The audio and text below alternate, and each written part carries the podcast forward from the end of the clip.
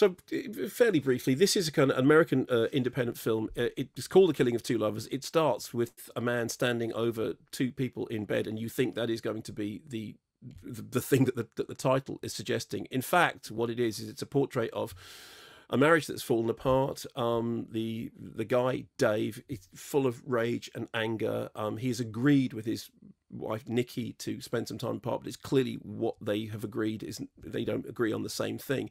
He thinks that the marriage is going to get back together. She, on the other hand, has moved on and is now seeing somebody else called Derek. And the film has a kind of uh, very urgent quality to it. Entire scenes playing out in single shots. Um, it's uh, written and directed by Robert Machoian, M A C H O I A N, and forgive me for pronouncing that incorrectly. I'm sure somebody will will, will uh, write in and tell me how it is pronounced and um, shot by Oscar Ignacio Jimenez, who literally follows the central characters around with this sense of urgency, this sense that what you're watching playing out in front of you is horribly real and horribly urgent. And some people have described it as a portrait of male rage and male anger. Some people have described it as a portrait of the of the kind of the bleak environment in which this relationship is tearing itself apart. Um, it's very compelling watch. and it, funnily enough, reminded me somewhat of the Ben Whishaw film that we talked about that I can't think crashed into the charts at number 31.